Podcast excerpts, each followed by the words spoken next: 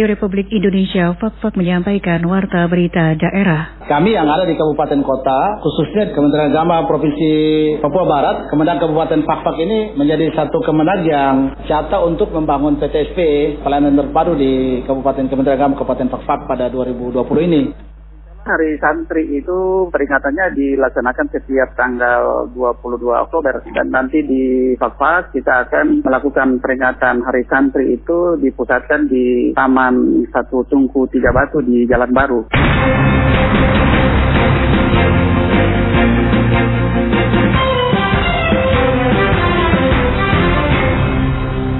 Sari Berita menindaklanjuti keputusan Menteri Agama nomor 90 tahun 2018 tentang pelayanan terpadu kantor Kementerian Agama.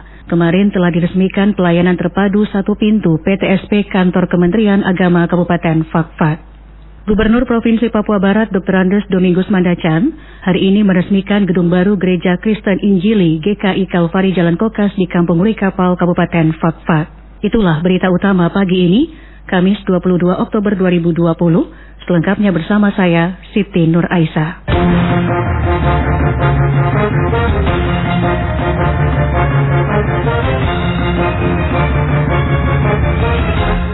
Menindaklanjuti keputusan Menteri Agama nomor 90 tahun 2018 tentang pelayanan terpadu kantor Kementerian Agama, kemarin telah diresmikan pelayanan terpadu satu pintu PTSP kantor Kementerian Agama Kabupaten Fakfak. Berikut laporan selengkapnya. Kantor Kementerian Agama Kabupaten Fakfak terus berupaya memberikan pelayanan terbaik kepada masyarakat dalam hal pelayanan umum.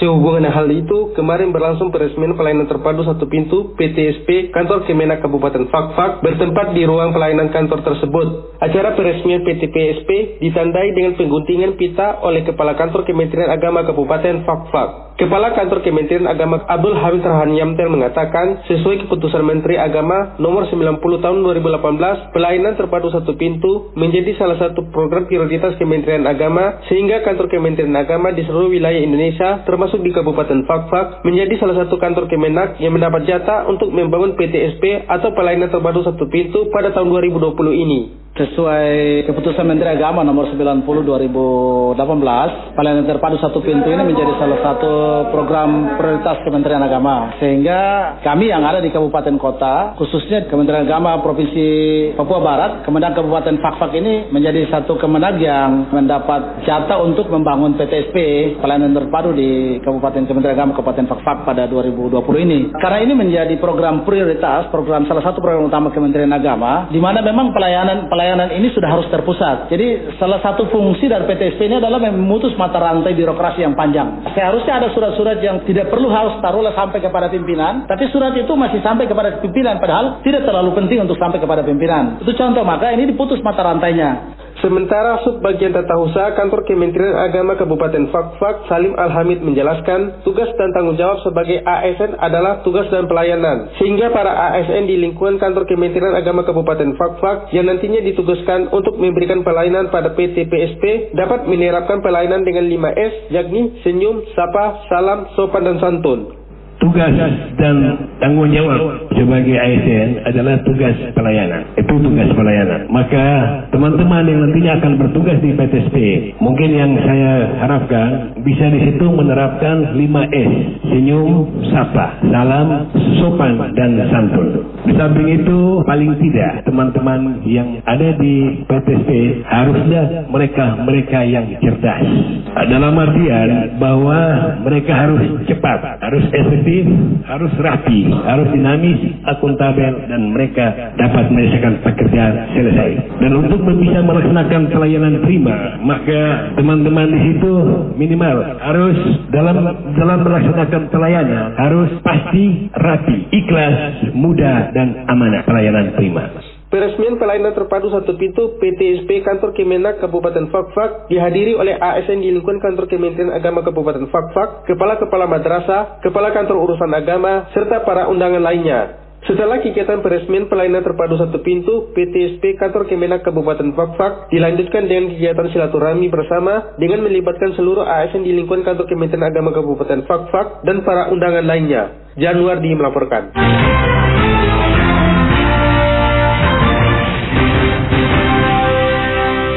Saudara, Gubernur Provinsi Papua Barat Dr. Andos Domingus Mandacan hari ini meresmikan gedung baru Gereja Kristen Injili GKI Kalvari Jalan Kokas di Kampung Rekapal, Kabupaten Fakfak, Kamis 22 Oktober 2020. Ketua Panitia Peresmian Gedung Gereja GKI Kalvari, Pintor Panggabean mengatakan, Bapak Gubernur akan tiba pagi hari ini dengan menggunakan pesawat charteran dan setelah peresmian, hari itu juga kembali ke Manokwari, ibu kota Provinsi Papua Barat.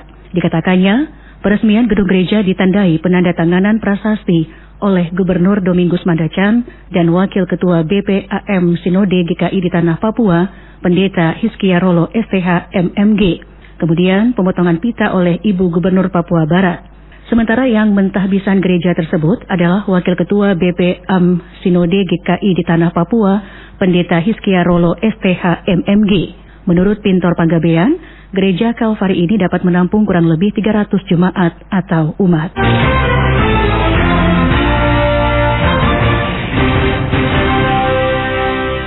Memperingati Hari Santri Nasional 22 Oktober 2020 hari ini, PCNU Kabupaten Fakfak menggelar satu acara yang melibatkan warga Nahdin di Tugu Satu Tungku Tiga Batu. Berikut laporannya. Saudara hari ini tepat 22 Oktober 2020 diperingati sebagai Hari Santri Nasional. Penetapan ini sesuai keputusan Presiden nomor 22 tahun 2015 tentang Hari Santri yang ditandatangani pada 15 Oktober 2015 di Masjid Istiqlal, Jakarta. Penetapan Hari Santri Nasional merujuk pada satu peristiwa bersejarah, yakni seruan yang dibacakan oleh pahlawan nasional Kiai Haji Hashim Asyari pada tanggal 22 Oktober 1945. Seruan ini berisikan perintah kepada umat Islam untuk berperang atau jihad melawan tentara sekutu yang ingin menjajah kembali wilayah Republik Indonesia pasca proklamasi kemerdekaan. Terkait hal ini, maka dalam memperingati momentum bersejarah tersebut, PCNU Kabupaten Fakfak menggelar satu acara yang melibatkan warga Nahdien bertempat di Tugu Satu Tungku Tiga Batu pada pukul 15.30 atau jam setengah empat sore nanti. Sekretaris PCNU Kabupaten Fakfak Irianto Boyeratan menjelaskan karena situasi saat ini di tengah pandemi COVID-19,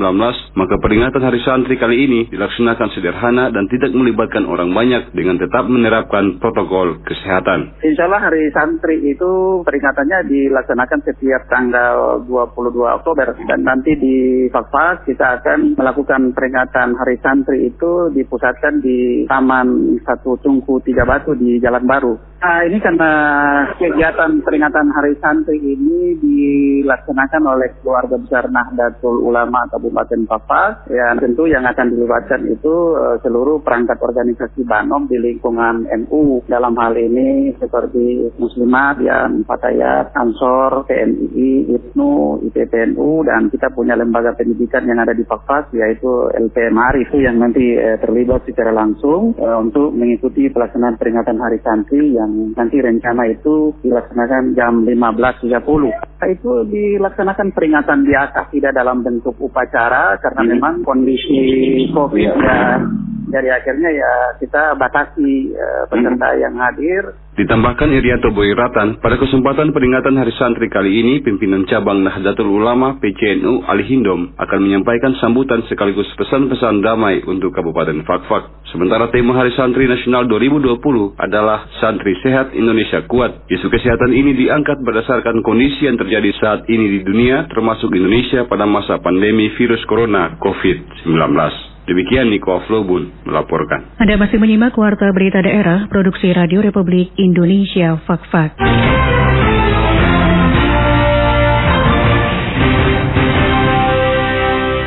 Kebutuhan masyarakat Fakfak akan adanya akses jalan yang layak di hampir semua wilayah administrasi Kabupaten Fakfak selalu menjadi perhatian pemerintah daerah Kabupaten Fakfak. Terkait hal itu, Dinas Pekerjaan Umum, Penata Ruang, Perumahan Rakyat dan Kawasan Permukiman PUPR 2KP Kabupaten Fakfak, Dina Kodai Yakobus Tandung, beberapa waktu lalu menerjunkan petugas survei ruas jalan. Dinas PUPR 2KP Kabupaten Fakfak, petugas survei itu melakukan survei jalan Waserat menuju Sanggram, ruas jalan Sanggram menuju Weri, dan ruas jalan Nusalasi menuju Karas Kabupaten Fakfak. Dikatakan, untuk ruas jalan distrik Fakfak Timur Tengah, tembus distrik Karas Kabupaten Fakfak Papua Barat ini melalui usulan dana alokasi khusus atau DAK, jalan bidang regular dan penugasan tahun 2021.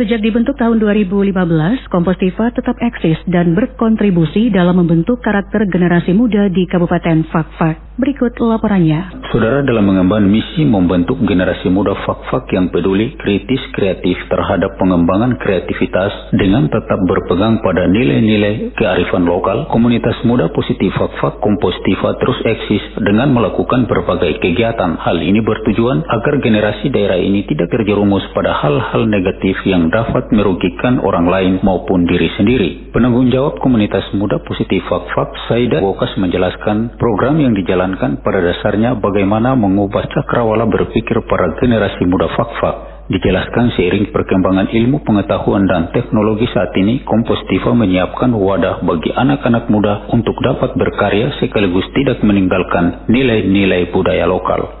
Visi besarnya kita sendiri itu turut serta membentuk generasi muda Fakfak yang peduli, kritis, kreatif terhadap pengembangan kreativitas dengan tetap berpegang pada nilai-nilai moral, nilai-nilai religiusitas uh, masyarakat Fakfak. Nah, kalau terkait program kerja sendiri, jadi Kompostiva di tahun-tahun awal itu kita punya program itu membuka rumah-rumah baca di pelosok-pelosok kampung. Proyek pertama kami itu pembukaan rumah baca di Kampung Argunita Fair dan kemudian berlanjut di Kampung Siboru dan sampai saat ini itu sudah ada sekitar tujuh rumah baca yang kami inisiasi ada bersama dengan teman-teman yang lain. Sebenarnya bukan hanya terkait literasi. Jadi kalau Kompostiva sendiri yang jelas segala kegiatan yang bisa mendorong teman-teman muda untuk berkarya, ber berkreativitas itu kita coba untuk sediakan wadah seperti kalau yang mungkin teman-teman pernah dengar kayak parade budaya dan inovasi Kompostiva itu kita sudah pernah adakan tiga kali.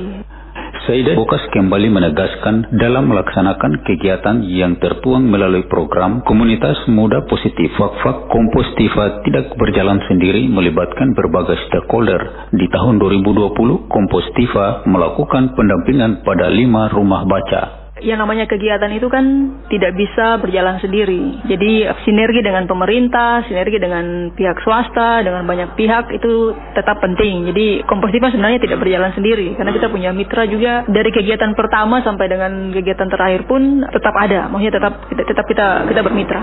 Disinggung tentang keanggotaan Kompostiva, mereka adalah anak-anak muda fak-fak yang berasal dari berbagai latar belakang pendidikan. Demikian Lamarumo melaporkan.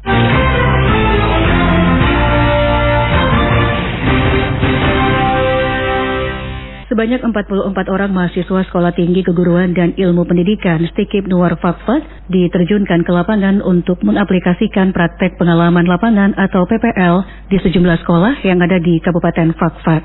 Sejumlah mahasiswa Stikip tersebut tergabung dari dua program studi, yaitu program studi pendidikan geografi berjumlah 13 orang dan 31 orang mahasiswa program studi pendidikan guru sekolah dasar PGSD. Membantu ketua tiga bidang kemahasiswaan, Umar mengatakan PPL kali ini dilaksanakan berbeda dari tahun-tahun sebelumnya, di mana program studi pendidikan geografi memilih praktek di sejumlah sekolah, seperti SMP Negeri Fakfak Timur di Weri, SMP Negeri Kokas yang berlokasi di Degen, dan SMP Negeri 1 Atap di Tawar.